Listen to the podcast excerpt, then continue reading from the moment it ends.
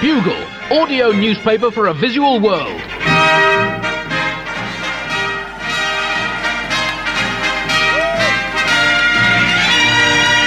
Hello. Welcome. Hello. Hello. Hello.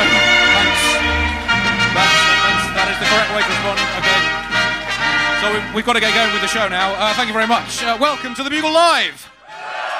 Um, uh, this is uh, the Bugle Live Show here once again at the Leicester Square Theatre, doubling up as issue 4274 of the Bugle. Uh, of the world's last bulwark against the dangerous, suffocating grasp of truth. Uh, I am Andy Zaltzman, and if 400 randomly selected people in a London theatre were to describe me, they would probably say.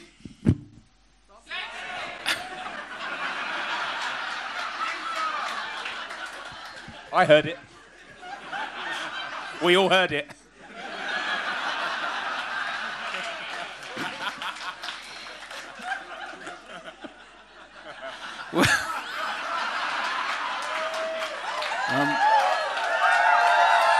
Sorry. I've had most heckles in my time, but not that. Uh, we are here on the 16th of September 2023, meaning it is the International Day for the Preservation of the Ozone Layer. The crowd seems to be a little bit split on the ozone layer. Some fans, some skeptics. Uh, to me, what a layer that, that is, the ozone layer. Easily one of my favourite layers of all time. Doesn't make a big fuss about it, just gets on with the job. A terrific little oxygen allotrope as well, ozone. Sweeps up all that dangerous ultraviolet light like a podcast host at a breakfast buffet. Sorry, am I sharing too much? Um, I've actually got some um, ozone and oxygen because they're, diff- they're ma- both made of oxygen. Um, this is a bit of ozone. This is a bit of oxygen here. The difference, there's three little bits of oxygen in it. Sorry, am I, am I, not, am I confusing you now? Um, anyway, um, should it be called the ozone layer? Uh, there are under 10 parts per million of the ozone layer actually made of ozone. So should we? um, But then again, I do guess I call myself a comedian. So, who, Chris? Did you? Who wrote this this week? Um, we do have a special bugle appeal. If you have any spare ozone, please put it in the ozone collection bucket on the way out at the end of the show. And on Monday, Chris and I are taking a hot air balloon 20 kilometres up in the sky, where we will release the ozone back into the wild. Um, uh, also, on this day, uh, 16th of September 1959, the first uh, successful photocopier, the Xerox 914. There is. what a photocopier that is. It was. Uh, introduced the world in a televised demonstration in New York, the inve- inventor Chester Carlson thrilled the watching world and expanded the limits of human communication by photocopying his arse, then giggling to himself, pulling his trousers back up and saying, Nothing is ever going to be the same again. Uh, prior to Carlson's invention, the most efficient way of people fulfilling the basic human urge to make copies of their asses was by chiseling them in marble. Um, Michelangelo and office Christmas parties was a, lethal combination. Uh, or by sitting on a canvas covered in wet paint.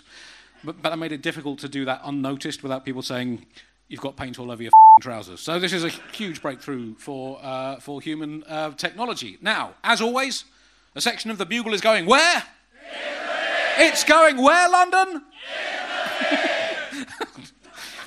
I still enjoy that. Um, this week we have a special. Um,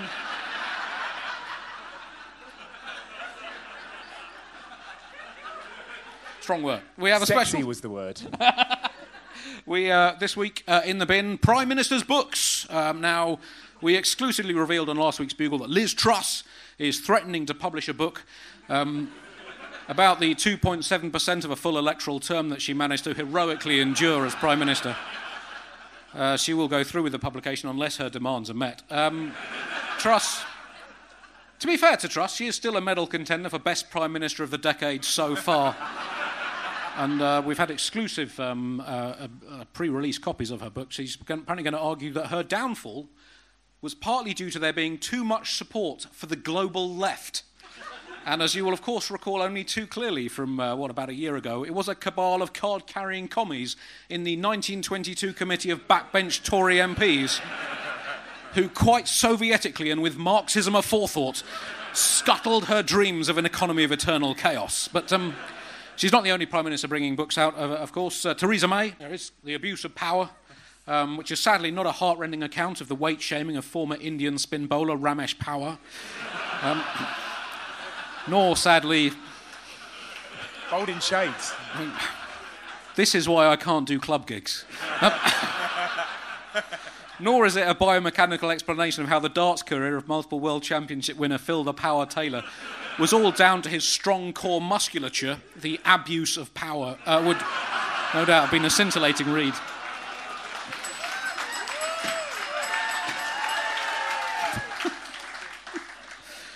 Um, if you can't be asked to read the whole thing, luckily, uh, I've got this new book uh, summarizing device on my phone that can condense all books into six words. I'll just scan it uh, in, and I'll tell you what this book says. Right, I've got a reading. Geez, that guy, what a cunt.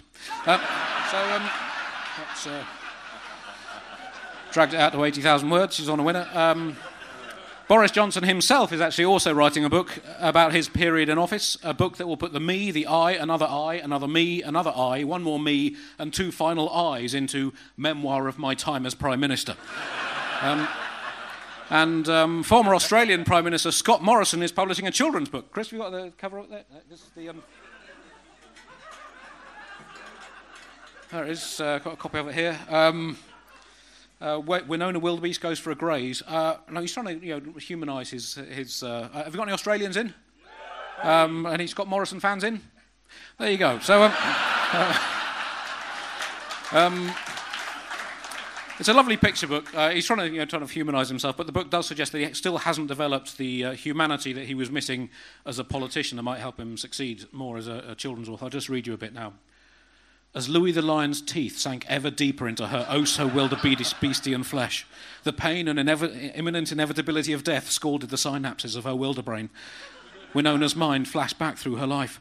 She remembered the time she'd seen her mother Wilma clawed down, slain, and disemboweled by Louis's uncle Levi. And when her brother Wilfred was shot in cold blood for sport by an American tourist called Derek from Texas. And as Winona's final wilderbreath spluttered into the hot African air, droplets of her bloody desperation speckling against the sunset of the day and of her life, she emitted a final wilder whimper of ultimate agony, her inescapable solitude echoing off the canopy of the TV documentary Cruise Truck. The last words Winona heard were the director saying, Yeah, that's the money shot. And an ecstatic David Attenborough cackling, You never get tired of it. Fill up my flask while it's still warm.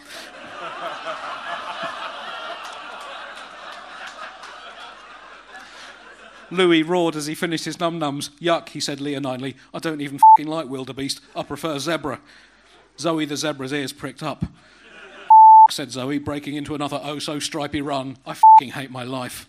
So, uh, Scott, Scott Morrison's new career. And, well, on that subject, it's time to meet our two guests, one of whom is from the other side of the equator. Please welcome the Southern Hemisphere's very own Alice Fraser!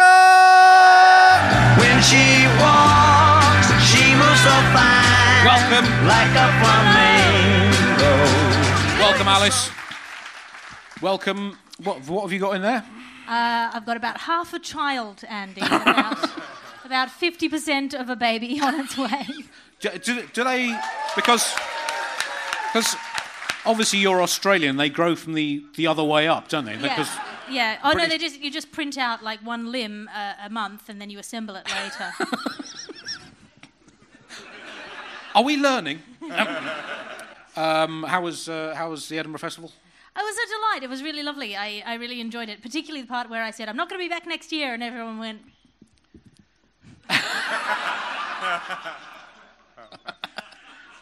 Well, well, I haven't been back for four years, and um, the number of people I've heard say, "I wish you were in Edinburgh this year," is um, one. Uh, that's uh, my wife. Uh, anyway, um, um, joining us uh, today, still languishing outside the top 1,000 in the men's tennis rankings, which is bad news for him, but good news for us. Otherwise, he'd probably be trying to pick up ranking points in a sparsely attended tournament in Tashkent. Instead of which, he's right here, right now. It's Chris Addison.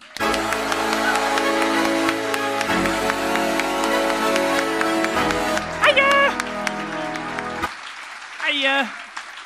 Can I just say how offensive I find it how much taller your microphone is than mine? You can't be offended by biology. I, Not in this day and age.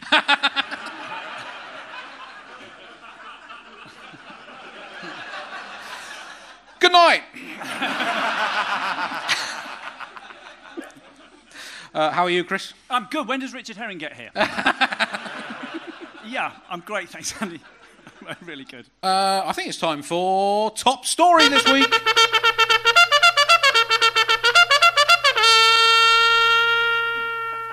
So, so you put a bit more effort into that this time. I'll never do it again, I'm sorry. Uh, space, the final frontier, or just a waste of space? Um, we'll try and answer that question for you now. Uh, it is, of course, one of the oldest questions facing our planet ever since the dinosaurs ruled the world. Is why are the people in charge such f***ing idiots? And another question: the dinosaurs never got to the bottom of that. Another question is: Is there anyone else out there? Certainly, a question I asked myself when I did my first show at the Edinburgh Fringe in 2001. The Duck of Doom.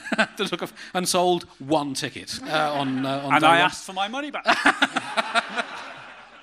And this week we've been turning the Bugle telescope skywards to find out if there might be something, anything, anywhere that might come to save us from ourselves. And the James Webb Space Telescope, I mean, that deserved a woo. That is an amazing piece of technology. But they gave it such a boring name that no one gives a shit about it. Um, um, uh, Big Jim has been snooping on the aliens for us, um, and it might have discovered evidence of life on a faraway planet just a million billion kilometres away. Uh, it's, that, it's one of the ones in the top corner there, I think. Um, the 20 month old telescope has found evidence of dimethyl sulfide, a chemical known to be emitted by living creatures, and it's just 120 light years away. So uh, I guess we'll, it's going to take a while to get confirmation. Well, I mean, it is suspected dimethyl sulfide, uh, which can only be generated on Earth by phytoplankton.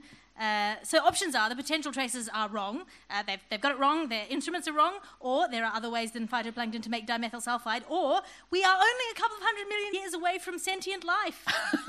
New friends. that billionaire Bryan Johnson will live to meet our new friends.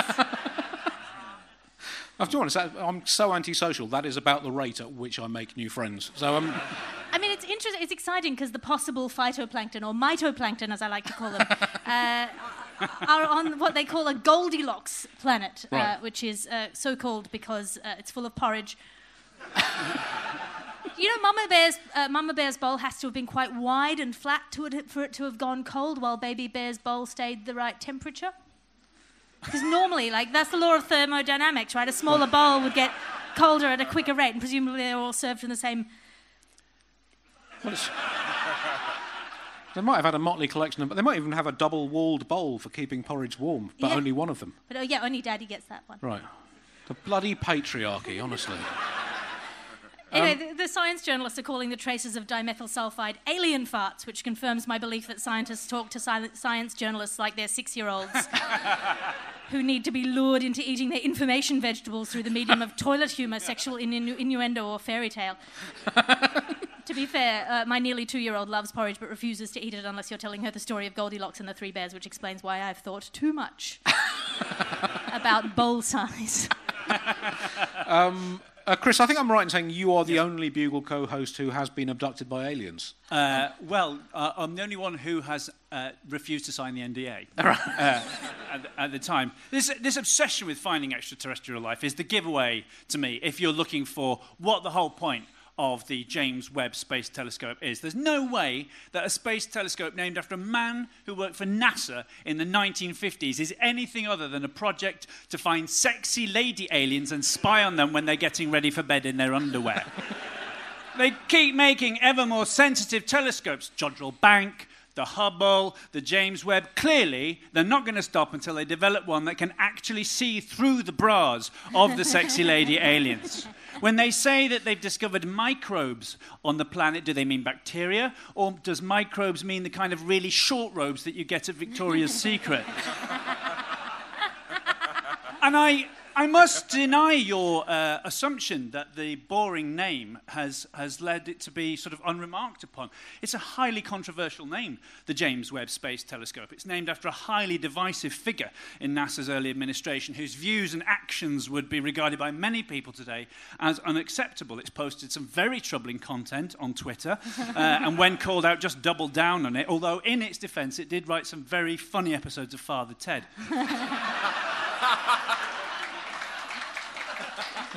I may, I may be getting confused, but I, that's the gist. So, um, but, but the, it's not just America. The Mexican Senate has been hearing uh, testimony on, ex- on extraterrestrial uh, life. Have you got a picture of the uh, the alien that's um, that, there? Now, who thinks that is an actual alien? Right. Very shy. Certainly not the man who's looking far off to the right. Like, nobody touch it, it's clearly made of papier mache. This was um, paraded uh, in front of the Mexican Senate. Uh, two shriveled bodies who um, are claimed to be alien remnants from uh, almost 2,000 years ago. Uh, the, the guy who presented them is called uh, Jaime Maussan. I don't know if I pronounced that right, or Jamie Mo- Maussan, but he was a sports journalist who has become a UFO enthusiast. I mean, I can see myself going the same way, to be honest. Um, he described it as the queen of all evidence. In other words, it's not going anywhere anytime soon. and objectively, it's completely absurd. So, um, so I mean, are you, were you uh, convinced by this, Chris? Well, no, because the, the, the science community has rebuffed the claims by pointing out that they're bollocks. Surgical grade horseshit. Horseshit isn't used that often in surgery, to be fair, but when it is, you do need the really good stuff. So, if these mummies are not alien, what are they? Well, let's look at the evidence. They're three foot tall. They found them in Peru. They're Paddington, aren't they? He's. He's hunted and killed Paddington and Aunt Lucy and presented their desiccated corpses to the Mexican Senate. There's no point trying to deny it. They claim that they found eggs in the abdomen. Yeah? Anything else? Because it sounds to me like you're trying to stop us noticing that behind the eggs is a marmalade sandwich. This has the makings of an international incident which could very easily get out of hand. There is precedent. We don't want a repeat of the Great Womble Wars of the 19th century when Britain took up arms against Prussia after it became clear that Bismarck had been capturing and farming Wombles to use their pelts as trims for Kaiser Wilhelm I's summer weight pajamas, sending Prussia's minority Womble population underground, then overground, but never wombling free. The war was harsh. A lot of stuffing was spilt. Several crack battalions of Teletubby infantry were massacred.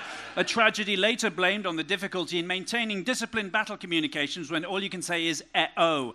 Both, both Trumpton and Balamory were razed to the ground by Prussian artillery, and to this day, conspiracy theorists argue the whole thing was a false flag operation to cash in on the reconstruction organized by Bob the Builder.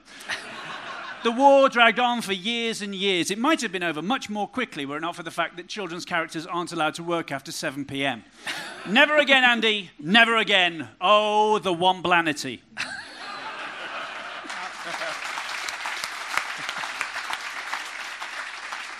And that's where that famous Bismarck saying, blood, iron, and goggly eyes came from. Uh, I mean, did you, were you were you impressed by that? Do you think they're genuine aliens? Those two thousand year old little Is this a trick question? no. Because I think if you look at those and you think they're real aliens, then you should get a job pretending those are real aliens. like, I just. Uh, let's move on now. Uh, Chris, let's have a sting for the next section. There we go.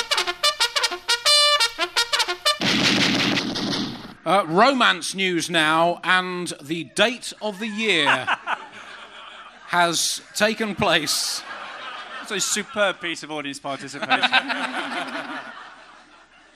W- Uh, over the last week or so, we have had the, well, a bromance bubbling to the surface between two men who maybe struggle for meaning in life um, Vladimir Putin and Kim Jong un.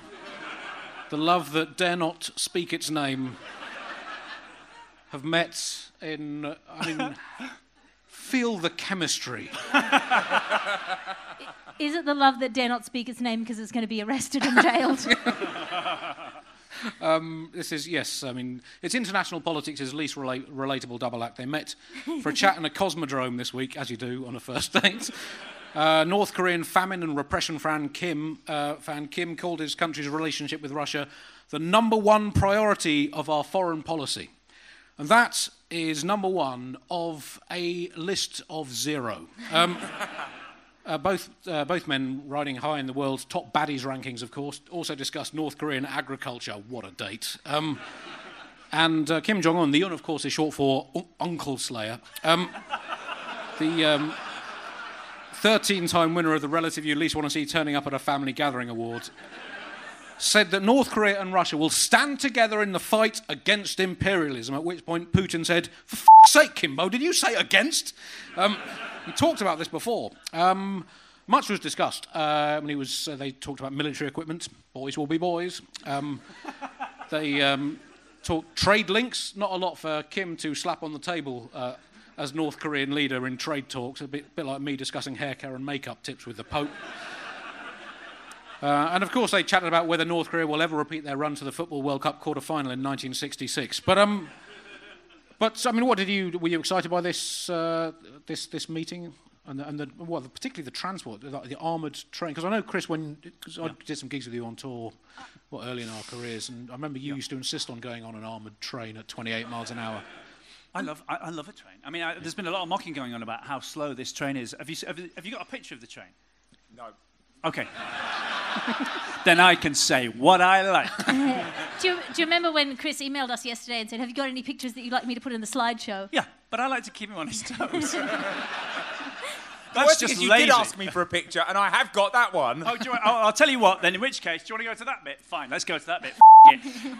it's good to have North Korea back in the news, Andy, because it allows us once again to consider that timeless question: What the f- is it with those hats? The North Korean military, the North Korean millinery, more like. Am I right? Mic drop. Yeah. The United Nations estimates that approximately 48% of the North Korean budget goes on stupidly fing enormous hats. And another 5% goes on Kirby grips to keep the stupidly fing enormous hats in place. For a country that's pretty paranoid about not letting its citizens defect, providing the military with the kind of hat that can be turned upside down and rode to freedom seems counterintuitive. Well over a third of the injuries sustained by members of the North Korean military are just their necks being really sore. Here is a non exhaustive list of four things that these stupidly enormous hats are more stupidly enormous than. One, two Zeppelins tied together. Two, Donald Trump's real golf handicap. Three, Jupiter's second largest moon. Four, 548 life size replicas of Rishi Sunak. Picture out. um, um, Alice, I know you're a huge fan of um, Korean, Soviet, um, uh, Russian. Uh, sorry, a Freudian slip there. Um, negotiations. What were your, the highlights for you from that? No, genuinely, I'm just pleased that Kim Jong Un armors his train. I think it's a positive message about protecting yourself from STIs. Because you're pretending this train is not a penis substitute. You're kidding yourself. And I, I, mean, it's not just armoured, it's very armoured. There's at least 90 high security carriages, all bulletproof. Uh, so, I mean, I, I, assume that means there's not going to be any little Kim Jong uns coming anytime soon. Um, they uh, apparently did not uh, discuss the threat of nuclear war. Um, are you, uh, well, I mean, what's your view on, are you for or against at this stage? Um, let's just, just, do a quick uh, canvass of the audience. Um, who would like to see a nuclear war break out? Again, wow. who's against it? I mean, so it is swinging slowly. I mean, it's. To be honest, that's basically where Brexit was about three years before the referendum. So, um, but they didn't discuss it. They also failed to discuss the inconsistency of refereeing at the Rugby World Cup, uh, the return of the Australian soap opera Neighbours, uh, reform of the House of Lords, and the decline in the use of the rule of three of, as a rhetorical device. Shame. Shame. Um, I know. Looking, uh, looking at pictures of Putin meeting Kim, we're once again reminded that the Venn diagram where set A is labelled none more evil and set B is labelled completely fing ridiculous is basically a circle. It's a constant surprise that the men who consistently top the year end polls of most likely to have wiped out a country when hangry and most inventive breaching of the Geneva Convention look and behave not unlike characters who didn't quite make the cut in the heyday of Warner Brothers Looney Tunes. I know that we shouldn't judge people because of their looks, but really, the evil community seriously need to get themselves onto an episode of Queer Eye for the Bad Guy. Kim Jong un is supposed to be one of the most fearsome and ruthless leaders in the world, but he looks like the logo for a pan Asian fast food chain.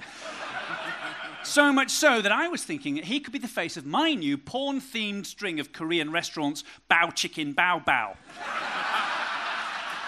Nah. I've just, Meanwhile- I've, ju- I've just, I've just written boo. Meanwhile, Vladdy the Baddie, the man who poots the inn into Putin, increasingly resembles his own Madame Tussauds model. At this point, it's beginning to feel like the easiest way to assassinate him would be to light the wick. And if you've got any other ways of assassinating Vladimir Putin, do send them uh, in to the Bugle at thebuglepodcast.com. Bugle feature section now.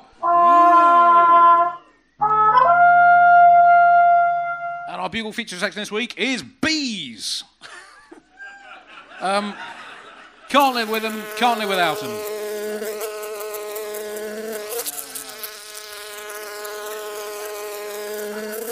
Did you just blow our entire sound effect budget on that? It's worth it.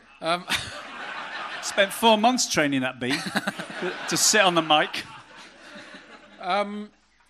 Well, whatever you think about bees, whether you think they're annoying or you're wrong, um, then they are nevertheless quite important, apparently, according to scientists. Um, but they've also been responsible for, well, one of the greatest escapes that didn't involve clinging to the underside of a lorry um, of uh, the As month. As far as we know. the month so far. This was a couple of weeks ago now, but we didn't uh, we didn't get uh, get a chance to do it on the uh, on the bugle. So we thought we'd save it for this. One of the greatest escapes of the millennium, in fact. Five million bees broke for freedom in Canada after making the truck that they were being carried on in hives crash on a road. Interestingly, I mean, the headline said 5 million bees. It was exactly 5 million bees, not a bee more, not a bee less. Every single one of them with a bizarre fixation about lights, picnics, and the economics of the honey industry. And the police said most of the bees have now been recaptured, although when they counted them up, there were only uh, 4,935,732 bees, meaning that 64,268 bees remain at large from the original 5 million. So I don't know, I mean, what you thought, th- think is worse 5 million bees escaping from one truck, or one bee escaping from each of 5 million trucks? yeah, you decide that. I am for bees. I am pro bees, Andy. Bees, sexy, sexy bees who keep us all alive by doing something that isn't, but isn't quite not, jizzing in flowers.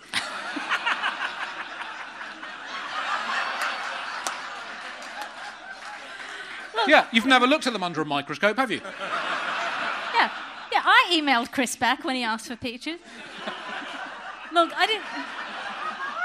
I didn't pay that much attention in sex ed, but I'm pretty sure from the diagrams that when a man and a woman love each other very much, they bisect each other in half along the vertical axis and lie on top of each other, half and half. No, but that's something bees were meant to teach me, actually, along with their frenemies and fellow flower lovers, the birds.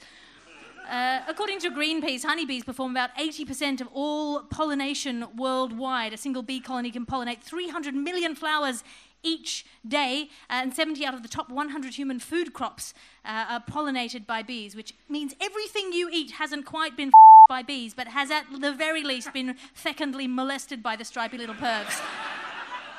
Hashtag B2.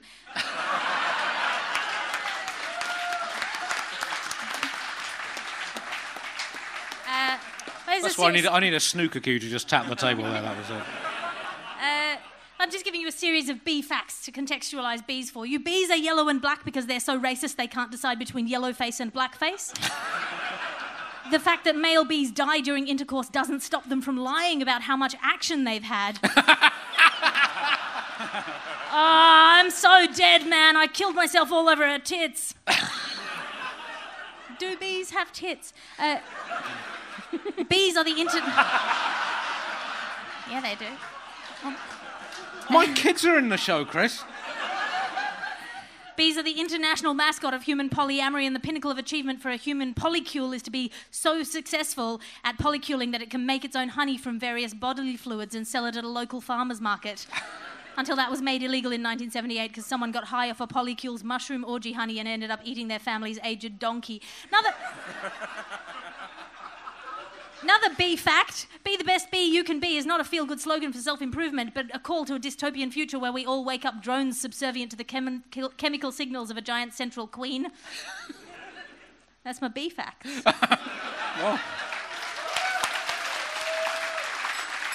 All right. I know I sounded like there wasn't going to be another one because uh, I ended on an, on an uh, inappropriate interrogative intonation. I would blame my being Australian, but I'm going to blame the formatting of my document here. So. um, so, uh, well, there was another bee story that so paleontologists have discovered mummified bees preserved in their cocoons for 3,000 years.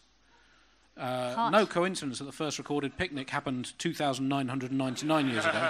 Once the fuckers had all wiped themselves out. Um, I mean, would you like to? I mean, Chris, what, what's your? I mean, uh, you, are you for or against bringing mummified bees back to life to see what they can teach well, us about? Uh, about my initial thought on seeing this news story was the mummified bees sounds like a distressingly popular early noughties band formed entirely by ex-public schoolboys. but then I thought, is this what Sugarpuff Supremo the Honey Monster was trying to communicate to us for all those years when he kept repeating, tell him about the honey mummies? Either way, the mummification of bees indicates the presence of a very sophisticated and highly skilled bee population because they're very small and it takes really steady hands to get that hook up their nostril and pull their brains out. Um, scientists, scientists are apparently planning on reviving the bees Ooh, because yeah. there's nothing more fun than launching a mummy bee plague on the world.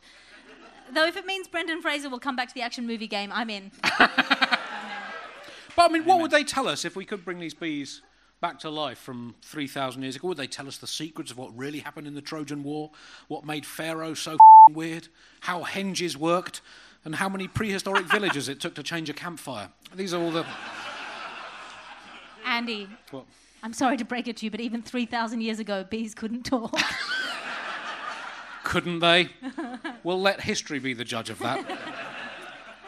Um, oh, well, I've got a couple of bee facts as well. Uh, Julius Caesar wanted to ban bees from Rome because he found them really annoying. But when he was being stabbed to death, an amusing thought struck him that it was a bit like being stung to death by a swarm of giant bees. Thus, he became the first person to use the term buzz off.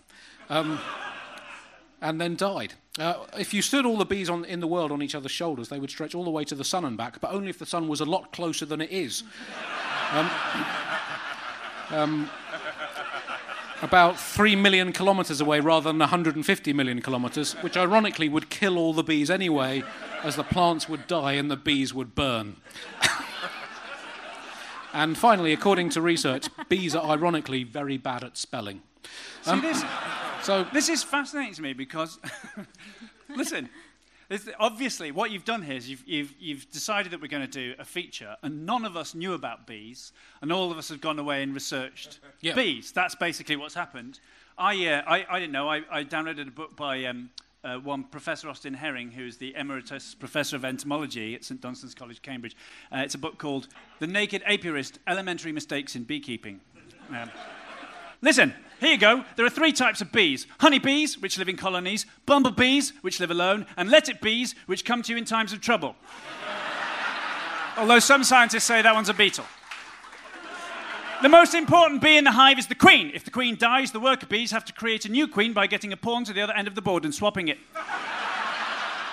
Because of their crucial role as pollinators, as, uh, uh, as, has already been explained, if the bees were to disappear, 90% of our food crops would not grow, but this would also include celery, so swings and roundabouts. Although bees are well known for their yellow and black striped colouring, their away kit is blue with orange speckles. For their size, bees are highly intelligent. If a bee went on Mastermind and was asked its specialist subject, it would be quite difficult to hear the answer as they're very small. In law, it's an offence against the Crown to kill a bee but only if it's inside a swan at the time. Bees buzz, not as is commonly thought because of the speed of their wings, but because the baffles have gone in their exhaust box. Bees actually only wear dealy boppers when they're on a hen night. Bees rarely eat honey as they get sick of the stuff at work. Bees evolved as a species a lot more recently than you might think when Jeff Goldblum accidentally teleported a wasp with a hippie. Right. Well, I think we all need to go and think about what we've done. Um,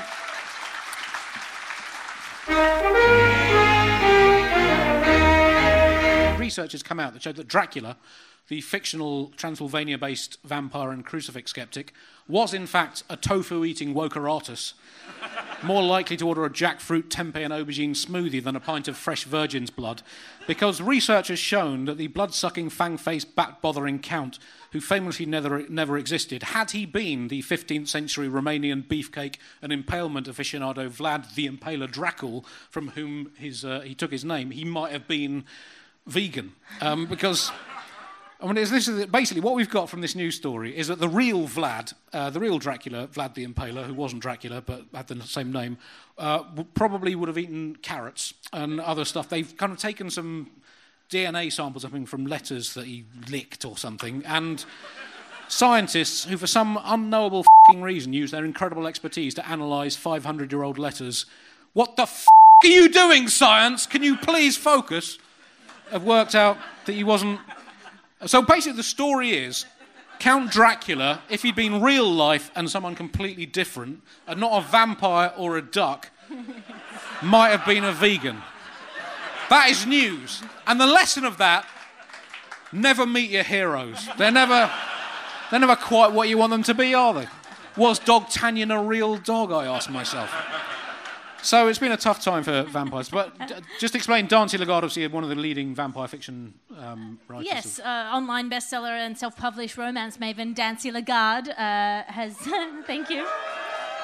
Uh, in the book that I am writing, uh, in honor of Dancy Lagarde, I've been asked the question by a number of uh, fans: Why vampires? Why so many vampires appearing in romance? And so this is this is a, a slightly academic essay on on on vampires. Um, much ink has been spilled and much blood has been sexualized in the discussion of why vampires are A, in culture, and B, so sexy. From the simple scientific use of vampires as a medical explanation for a- anemia, why is my teen daughter fainting all over the place? And being horny. Must be a floating man bat. To the sexifi- to the sexification of vampires. They always ask for consent. Hot. They penetrate you in multiple places at once. Super hot. They're cold. Hot. Vampires have always been a powerful place for humans to stash their fertile imagination seeds and let them grow. In a world. In a world where there are a few taboos against even casual one night stands, it's difficult for a romance author to create and build the kind of slow burn, escalating sexual tension that makes banging the ultimate expressive explosion of true love. And the description of a sex climax into an of a sex climax into an emotional climax over and above the standard galactic descriptions of jizzing or lady jizzing. For many an ambitious romance writer, then, the options for making sex sexy again must either be religion, rivalry, or vampirism. It's not very noble to take your penis from the gaming table of mutual longing in a world where sex isn't going to ruin your lover's reputation. If penetrating the object of his desire might turn the noble hero into a blood crazed monster, the reader once more has skin in the game. and the author once more has penis in the vagina. and as Dancy Lagarde has said, when asked about the place of vampires in the Dancy Lagarde uh, canon, um, Maybe it's just as simple as some people just like having their necks sucked on. the end. Right. Um, uh, one, one final story. Um, News has um, news has broken this week that um, some varieties of wine grape um, could be threatened by climate change, and uh, this is bad news for a. This is very, very bad news. It's very bad news for a friend of mine who ran a few vineyards. And uh, I said, Well, how are you going to deal with this problem? And he said to me, Well, Andy, I need to think like the world's richest entrepreneur. I really need to put my Elon Musk hat on. So anyway, we went camping to try and you know just think about it, and uh, you know went in the, in, in the vineyard area of France, and uh, we stayed in this place with fancy cabins. Uh, there were four of them, cabins A, B, C, and D. And the woman in the first one, she was a religious woman who just lounged around on her couch all day, um, and uh, I can't remember her name. I just referred to her as Cabin A Sofa Nun. um, I'm afraid I can't remember her name. I've got a sofa nun blank. blank. Uh, uh, so we watched some films uh, together when we were staying on this campsite. Um, just, uh, but my friend, my friend, he just likes sinister films set on cross-channel ferries, a genre he calls piano noir.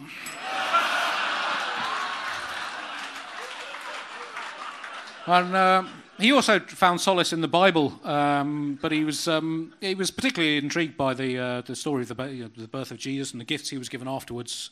And I said, well, which gift would you like most if you're a parent of a young baby? And he said, well, I like gold. I'm ambivalent about frankincense, but I'd rate Merlot.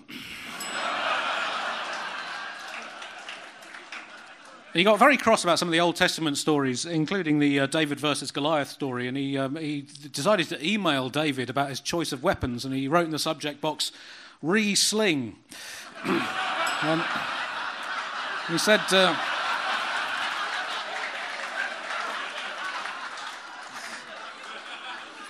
And he said about the sling, if I was in a fight with a big guy, I sure as hell wouldn't want to use that.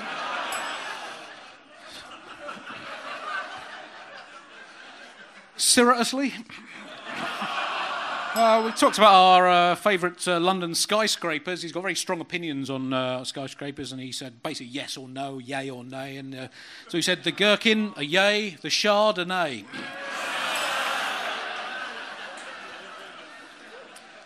I heard someone just say, "Oh, there." It was a, it was a very bored oh. um, uh, anyway, um, uh, my mate used to know uh, used to know Roald Dahl. He used to watch football with him, and apparently um, uh, Roald he, he, was a particular fan of the French team that won the '98 World Cup, and he loved their uh, midfielder Zinedine Zidane. And I said to him, I didn't know he was a Zin van Dahl.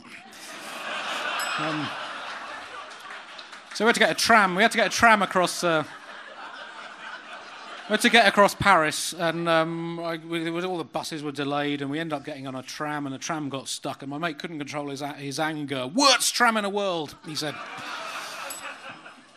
Um, anyway, uh, don't worry, we're nearly done. Um, um, I lost touch with him for a while, and then I saw him again the other day. He was uh, he had uh, like a, a, a um, little urn full of uh, full of, you know, just come back from a crematorium. I said, oh, who's that? I said, oh, I've got an elderly relative cremated. It's my Gran Ash. Gran, Gran Ash. um, but um, he, uh, he, uh, I hope you appreciate the fact that I haven't done semi on yet, because that would have been too easy. I haven't done it. Um, uh, but anyway, he won a competition from an American museum to, uh, to, could enter this competition, uh, and the prizes were uh, Greek pottery. Um, and so he rang them up to claim his prize, and they said, "Oh, you've won a vase." I said, "No, no, we pronounce it vase." He said, "Well, we pronounce it vase here. Uh, which one would you like?" And he said, "Oh, I'll have the fifth one." And she said, uh, "I'll send you vase E." such a shame to end on that. Um, but the way he won it was uh, had to um, had to name the the competition. The final question was the uh, the top ten towns and cities in Nevada by population, and he got nine out of ten. He got all of them bar he got he got them all bar Reno, all bar Reno, all Right, and um. I think to be honest. I think I think I should have ended on the Gran Ash one. I think that would have been a good way to go. Right, are you what done? We, what did I'm we done. miss? We just happened to need to go to the toilet at that exact time. What did we miss? Sorry. Uh, right, what didn't you miss? Uh, that's it. That is the end. I'm in contractually obliged to do those puns. I'm sorry if some of you uh, hated them, uh, but yeah, that's showbiz. thank you very much for coming. Uh, thanks to the Leicester Square Theatre for having us. Uh, thanks to Chris, as always, for everything he does to keep this podcast going. Um, thank you all for coming. Thanks to Alice Fraser and Chris Addison. Goodbye. Zaltzman!